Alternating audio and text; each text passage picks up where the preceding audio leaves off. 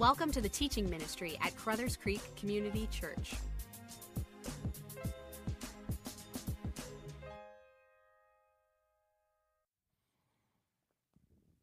Well, good morning, everyone.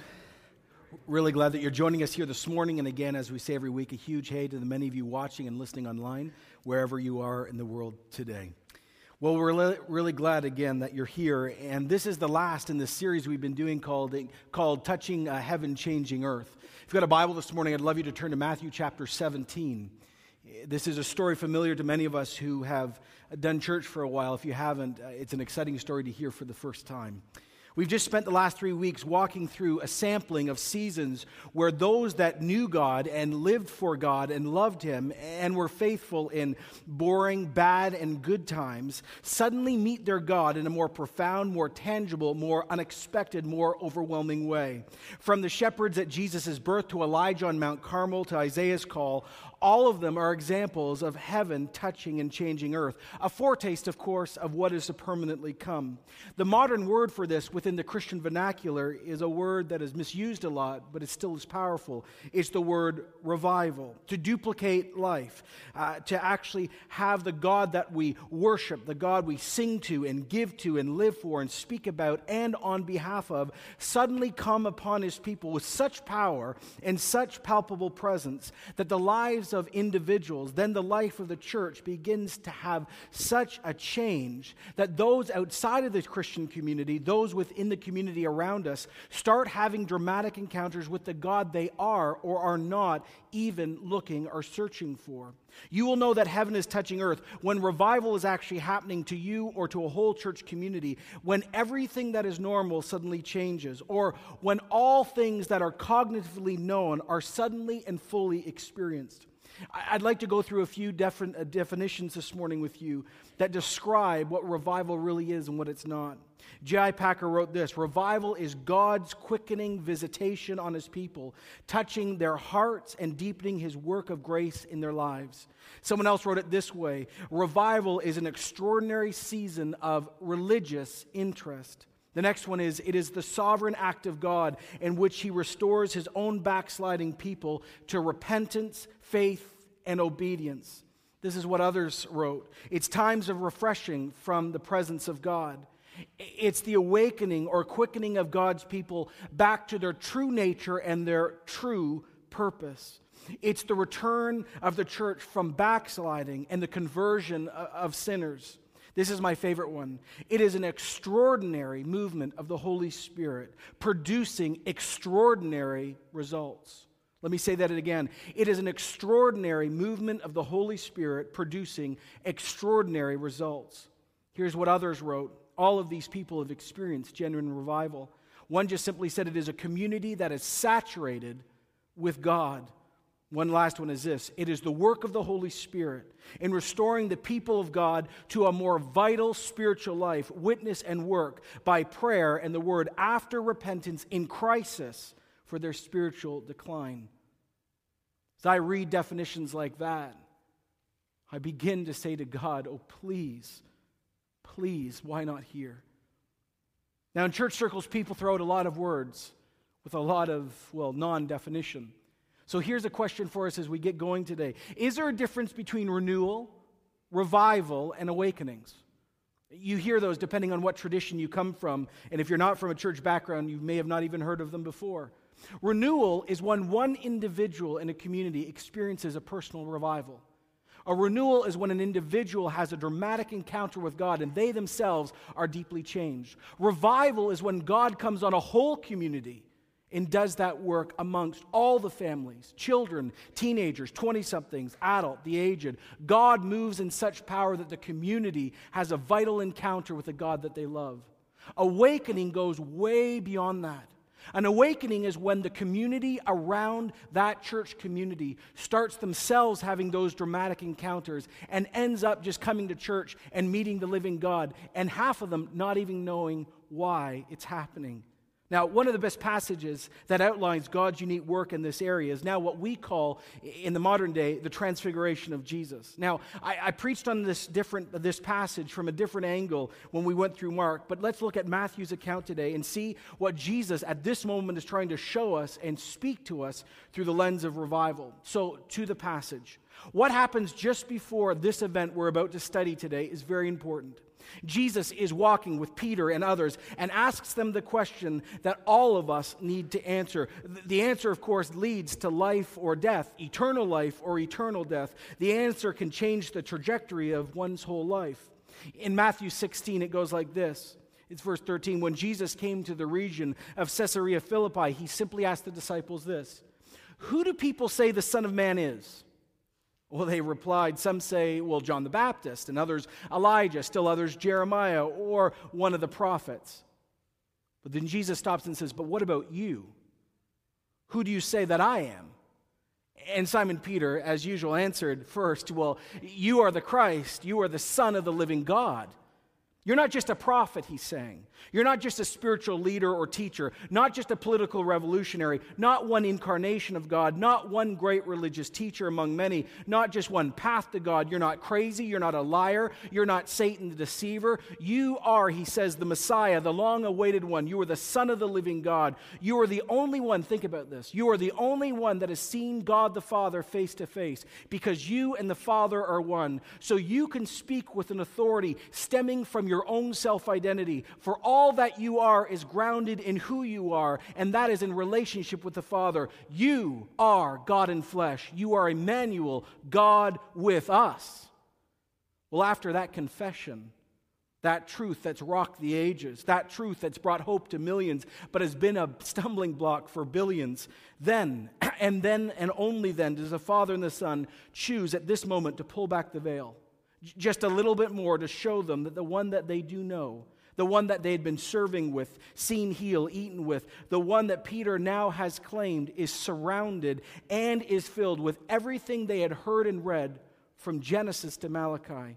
See, the one that they were hanging out with at that moment really was the God who walked with Adam and Eve. He was the God of Noah, Abraham, Isaac, Jacob, David, Isaiah, Jeremiah. It's time heaven says. And so the Son of God, Jesus of Nazareth, in obedience to the Father, sets the stage for a revival. But at this moment, it's only for the inner circle, three out of the 12. And so it starts like this in Matthew 17.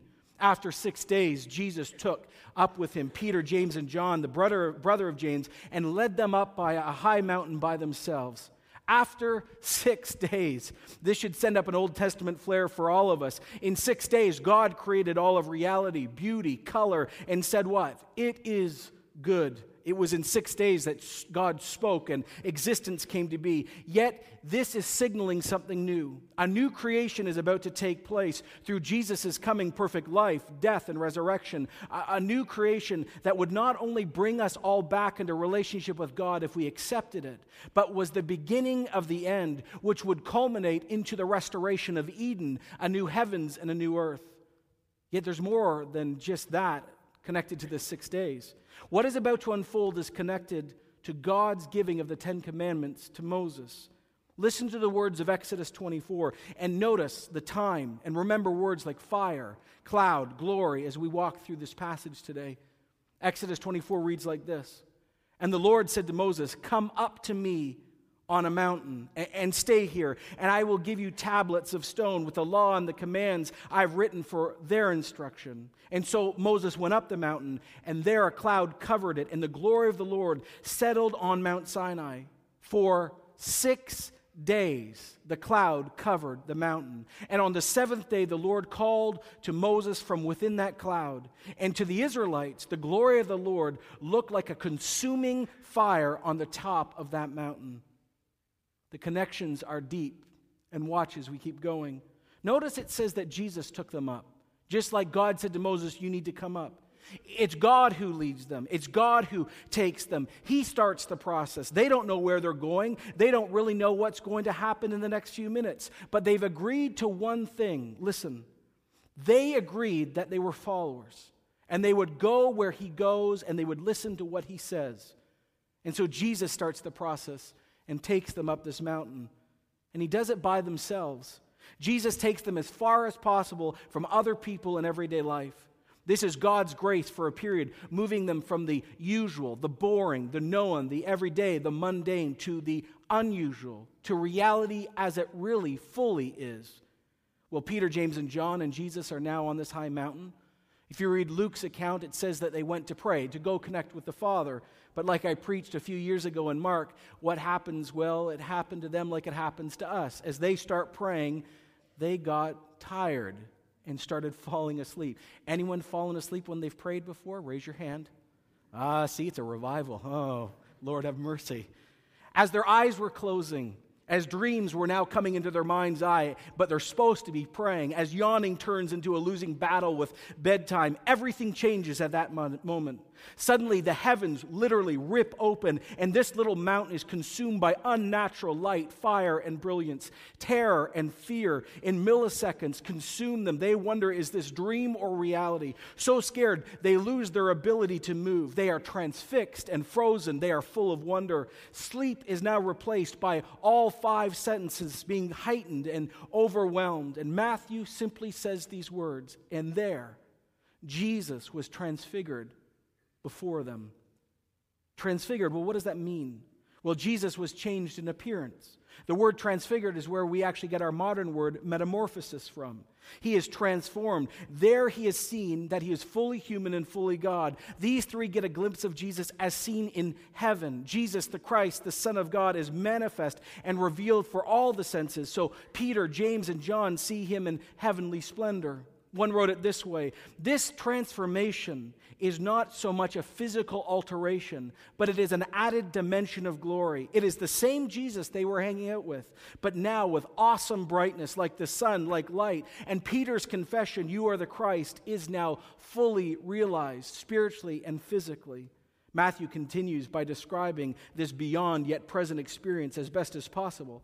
It says that Jesus' face shone like the sun. His clothes became white as light. Mark records it this way His clothes became dazzling white, whiter than anyone could bleach them in the whole world. For a moment, the veil is lifted and they see fully. He and his clothing become gleaming, glittering. They glisten brighter than any modern light we've ever invented in the modern world. The light is coming not only from within him, it is descending from above him. And never forget, the Bible says that God is the source of light and he's the creator of light.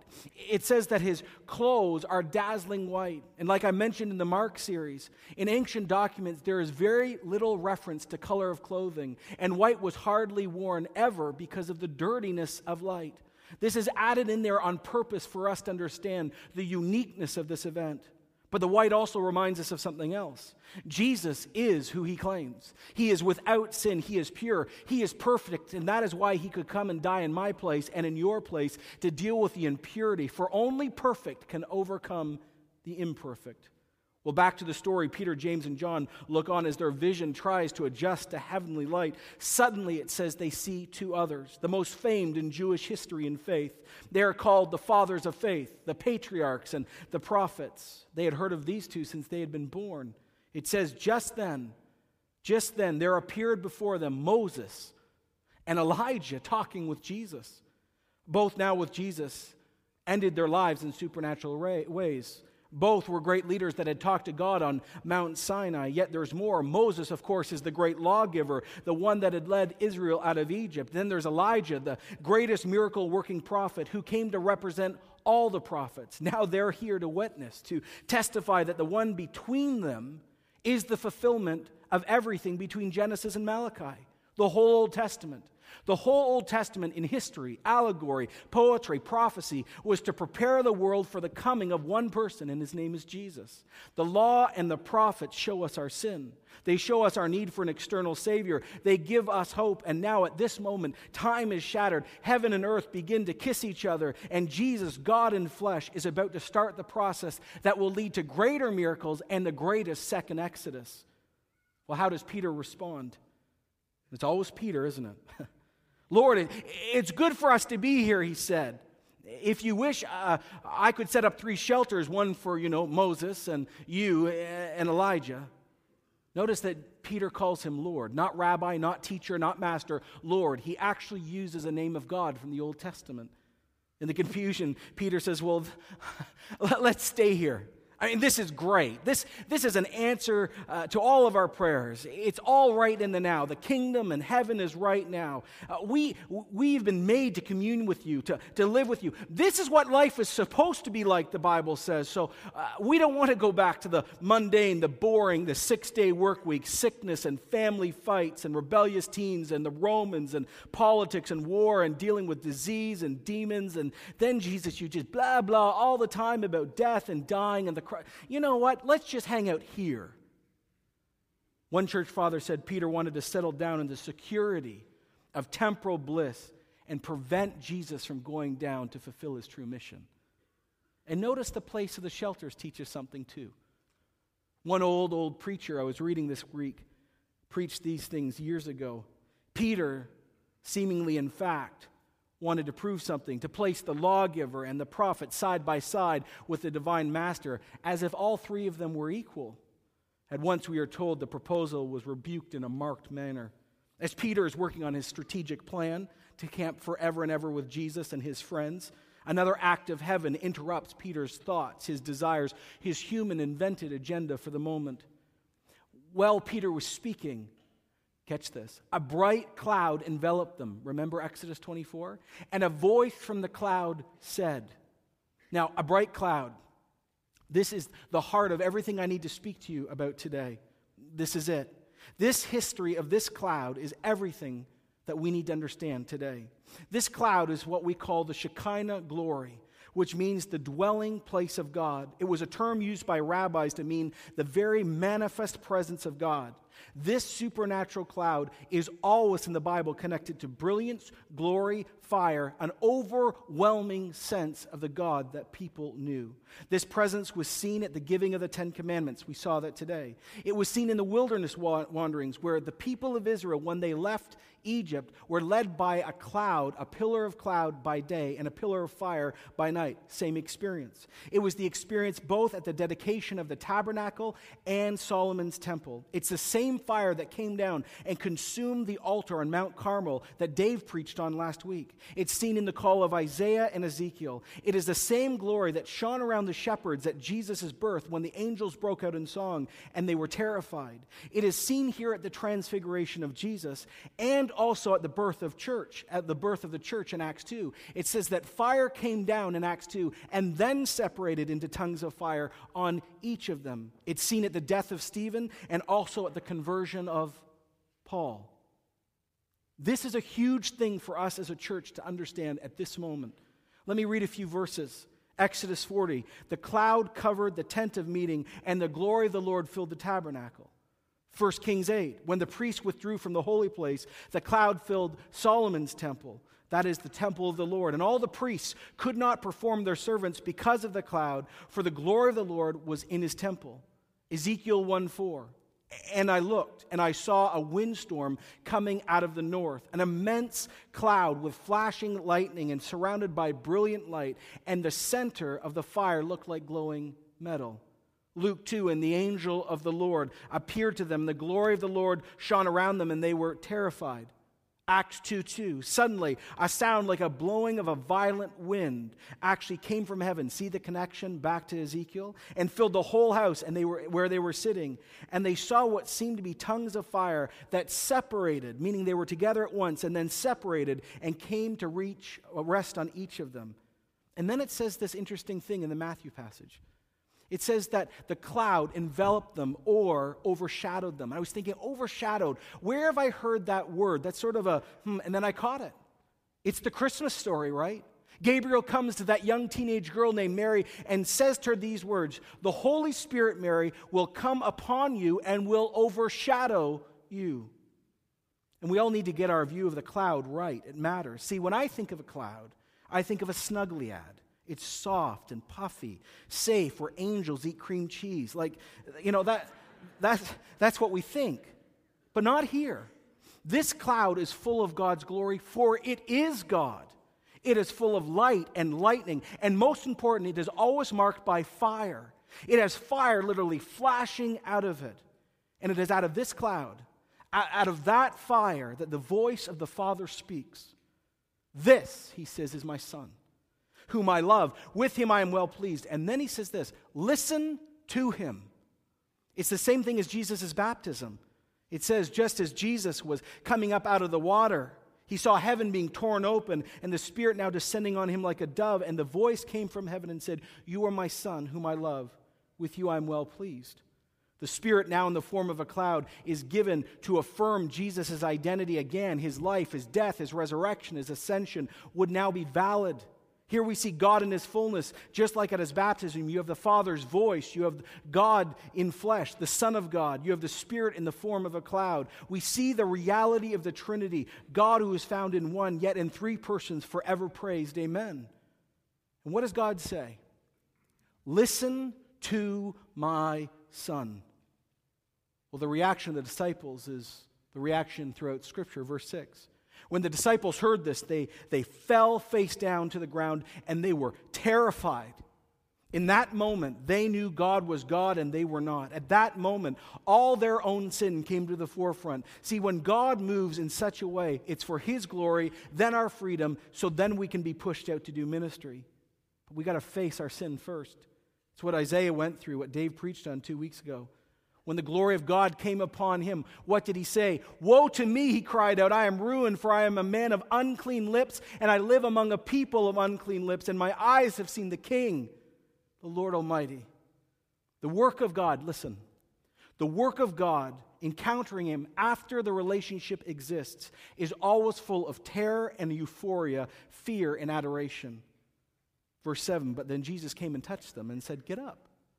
Don't, don't be afraid. There's the Christmas story again. And when they looked up, they saw no one except Jesus. It was Origen, the great church father, who wrote these words The disciples understood that the Son of God had been speaking with Moses. It was God who had said to Moses, No one can see my face and live. And the disciples understood the testimony of Moses about God. They were not even able themselves at that moment to endure the radiance of God's word. They humbled themselves under the mighty hand of God. But after the touch of Jesus, the word, they lifted up their eyes, and there they saw Jesus and no other. For Moses and the law, and Elijah and the prophets had become one with the gospel of Jesus. Well, as soon as it happened, it was over. What a letdown all the emotion, the adrenaline, the cool factor, the ego boost, let alone seeing a glimpse of eternity, all gone. And, and what does Jesus say in the end? What does he say? Verse 9, as they go down the mountain, don't tell anyone what you've seen. Can you imagine? Seriously. Can you imagine the other thing? Hey, Andrew, guess what we got to see? And Jesus goes, No. Don't tell anyone what you've seen until the Son of Man has been raised from the dead. One wrote these words What they needed to hear when they came off that mountain and re entered the everyday is the requirement of suffering the way of the cross and death. The biblical heroes are now vanished from sight. The splendor fades. The voice of God falls silent, except God continues to speak through the Son. Visions come and go, but Jesus' God's word remains. On the mountain, they get a brief glimpse of Jesus in resplendent glory, but now they're too dazed by the sights to even understand what was going on. And what's really interesting if you do this later today is if you read the last part of Matthew 17 they come off the mountain. Jesus says, Again, I'm going to die. And then they walk. And the first thing they encounter off the mountain is a young teenage boy who's demonized. And the dad comes and says, You got to help me. Please. And then says, The other nine, they haven't been able to cast out this demon. What can you do about it, Jesus? The very first thing they face at the transfiguration is the kingdom of darkness. And it's back to the kingdom of God slowly but surely taking ground. The Question I struggled with this week to us here at Crothers Creek, we who are placed in this time. I said, God, again, what are you trying to tell your people for this moment? What are you trying to tell me? I was brought back to the crisis we face as a church. And so I just need to go through it one more time. Many here who call C4 their home have a true faith. It's really dry, though. Many of us have not worshiped Jesus for real in years. Many of us do not have victory over sin. Our Christian life is marked by powerlessness. And many of us have really never seen all sorts of people come to Jesus in dramatic ways. Most of us have been faithful, genuinely faithful, but we've never had the presence of God come upon us. And then there's the crisis, if I can say, beyond us. There's the hundreds of thousands in Durham that don't even know Jesus in a personal way. I mean, look around and think upon the many that have nothing to do with faith or church in any way. Look around and see the many that are connected to church, you know, sort of, but don't really know Jesus in a deep way. And think upon the names right now of the many that used to connect with Jesus. The people that walked away sin, pain, laziness, misunderstanding, confusion, church politics, and whatever the reason, they've become prodigals. And think about the many that live among us that are connected to other faiths genuine people Muslims, Hindus, Buddhists, Baha'i, Sikhs, uh, witches, pagans, those with self invented faith, the agnostic among us. Most of them, if not all, are good people. They're sincere people. They're kind people. But they've never been brought to the place of salvation through Jesus, the only Savior, the one that can set us free from sin, the one that reveals that self trust and belief, the belief that being religiously faithful is enough to get saved. And then, let's be honest, what about all the pain in the area? I mean, real pain, the unspoken pain, the history, the abuse. I mean, who can really give life change? Uh, freedom from sin. Who can give ability to forgive? Uh, move people from darkness to light? Us? Uh, church programs, maybe. Maybe. Can we really do this? I mean, do we really have the power to change people, to see them come on mass? Like we've been struggling with for the last three months, do we really even have the power to change us? No. See, it takes God and His power, His fire, His cloud, His voice, His Son, His word. You're saying, well, John, why are you saying all this again? This is why I'm saying it. You and I need a personal renewal. This church needs a genuine, non invented revival. And our community needs an awakening. Our community desperately needs an awakening. And if the awakening would happen here, you understand what would happen, right? You know that since the world is here, the world would be touched overnight. You understand that this could be the po- possibly the greatest mission move in 120 years? Because the world is in Toronto. And if God would show up here and in other churches, the world would be touched in seconds. Not just through YouTube, though that would be fun, but through relationships. And as I read through this passage, I see a simple, honest process that's here. It's this we as a community, we as individuals, need to be willing to be led up the mountain by Jesus. It's the prayer I've been asking you to sincerely pray. Some of you have, probably many have not. The prayer that says, God, do anything in me, anything in me, for your glory, my freedom, so the world can see Jesus. It's saying to Jesus, Take me anywhere you must, anywhere, do anything you need to do in me. I am so tired of not living a powerful Christian life. I am tired of not seeing the New Testament happen in the church. Do anything you need. Expose my sin, bring up my pain, do anything, set me free for your glory so others get to see Jesus. That's the beginning. And when people get serious about that, things change. The only other thing we can do in our power is, Lord, take us up the mountain. It's where we start praying sincerely, daily. God, I mean, Sarah said it but it's, it's actually found in our prayer lives. Revive this church, and I'm going to keep asking you to do it, God, because your word will not turn void. I'm going to keep asking until you do it. And then this is what happens God, under his sovereignty, leads us up. He reveals himself fully to many of us who have followed him for years. Then we're going to get terrified as a church. It's all going to come out. All the sin. We're all going to know our need our pain will get exposed, and He'll begin to start dealing with us in deep ways that are, are amazing because it's for our freedom. Then the Holy Spirit comes in full power. The cloud, the fire, the dove comes and gives the church only for a period of time an extraordinary movement of Himself, producing extraordinary results in our lives, in our families, in the church, and then, thank God, in the community. And then during that time, we'll only be pointed to one person. You know that, right? It won't be me or other pastors or elders. It won't be any of us. It will be Jesus. He'll be the only one we'll be able to see. He'll, he'll be the one that has supremacy in, his, in our lives. We'll care about his will, his agenda. His glory will become central. And then we'll be able to read these verses together for the first time with sincerity on Mass. 2 Corinthians 5. We are confident. I say I'd prefer to be away from the body and at home with Jesus. That's not us. Honestly, as a fr- honestly, that's not us. I, I'm confidently saying to you that I desire Jesus so much that, I, I, oh my goodness, this life is nothing compared to what He is. That is not our church. And then he says this, continues, so we make it our goal to please him, whether at home in the body or away from it. You know that revival has hit you or our church when 2 Corinthians chapter 5 is real. And then what's the result?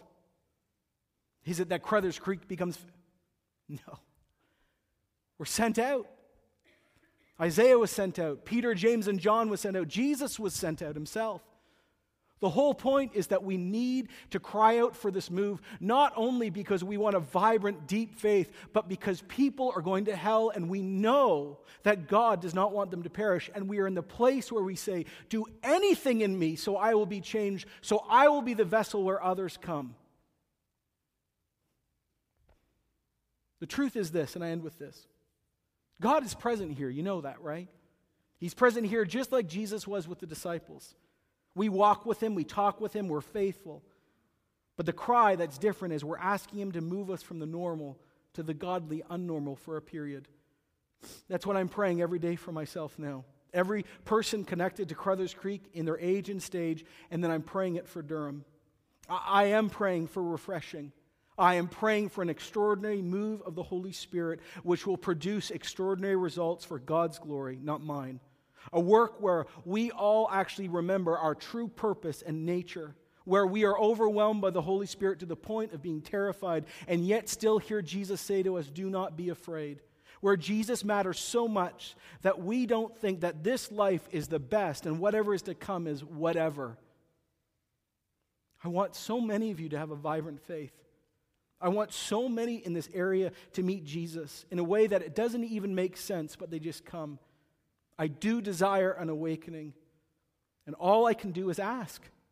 All we can do is come to Jesus and say, Lead us there because you are not another God we get to seduce down. We can only ask. All that we do in this church, or most of it, is good. It's not bad. Some of it's great. But I'm just here telling you, as a fellow journeyer, until we get serious about praying for this type of act in this church, we will never see ground gained en masse. Doesn't matter how many alphas we run, how strong we are in City of Hope, how many counts, like all of that is godly and good and from the will of God. Don't get me wrong, and it's genuine. But until we as a community start seriously praying about this, we will not see serious gains in the kingdom. So I end simply with this, and I'm in the position with you. Let's ask. Because I am so desperate to see people meet the one we've met.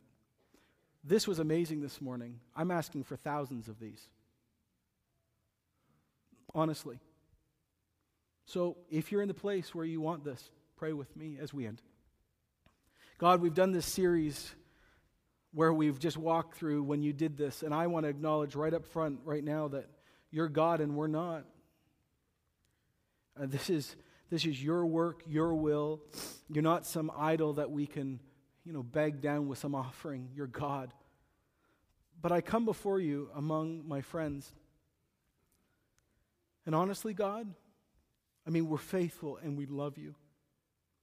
And we're going to keep being faithful no matter what happens. I mean, that we've sworn that to you when we became Christians. But God, look at your people. Is this how we're supposed to live? Powerless? Many people defeated by sin and pain? I thought you said you were supposed to give life and life abundant. Look, Lord, at us. We need your move. And we need it because of your glory, not ours. I mean, we're going to start there. But then, Lord, I, I, I simply ask you, under deep humility, look, look around the church, God. You know all of them. They're lost. And to be honest, Lord, um, we don't have enough lifetimes even to reach half of them. And we don't know how half the time. So, as a community, we're just saying to you, please, beyond the religiosity of what we do, beyond the songs and trying to set things up, please, we ask for your move among us. We ask that Jesus would be transfigured among those who know him, that he be resplendent for a moment, that we'd be overwhelmed, that you would come and deal with our sin, that you would heal us and set us free, and that the presence of God would be so palpable just for a time that many would come. I know a lot of people talk to you, Lord, about revival and use the word all over the place. And a lot of times it's for wrong motives. It's been wrong even with us, I know. But I'm asking revive us. Don't pass us by. Revive us, and please, I ask you for an awakening.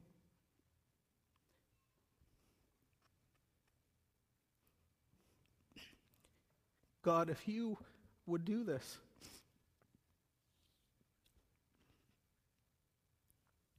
the world would be touched. And I know it's your will because you say that heaven has every family group in it. It's the most multicultural thing going. and you've brought everyone here to Toronto. So, again, way beyond my comfort zone, I ask you, please, for our church and other churches, do this because the world could be changed. That's all I've got left to say to you. God, your kingdom come and your will be done among us. In Jesus' name, amen. Thanks for being with us today. If you want to know more about our church or give financially, go to our website at www.carrutherscreek.ca.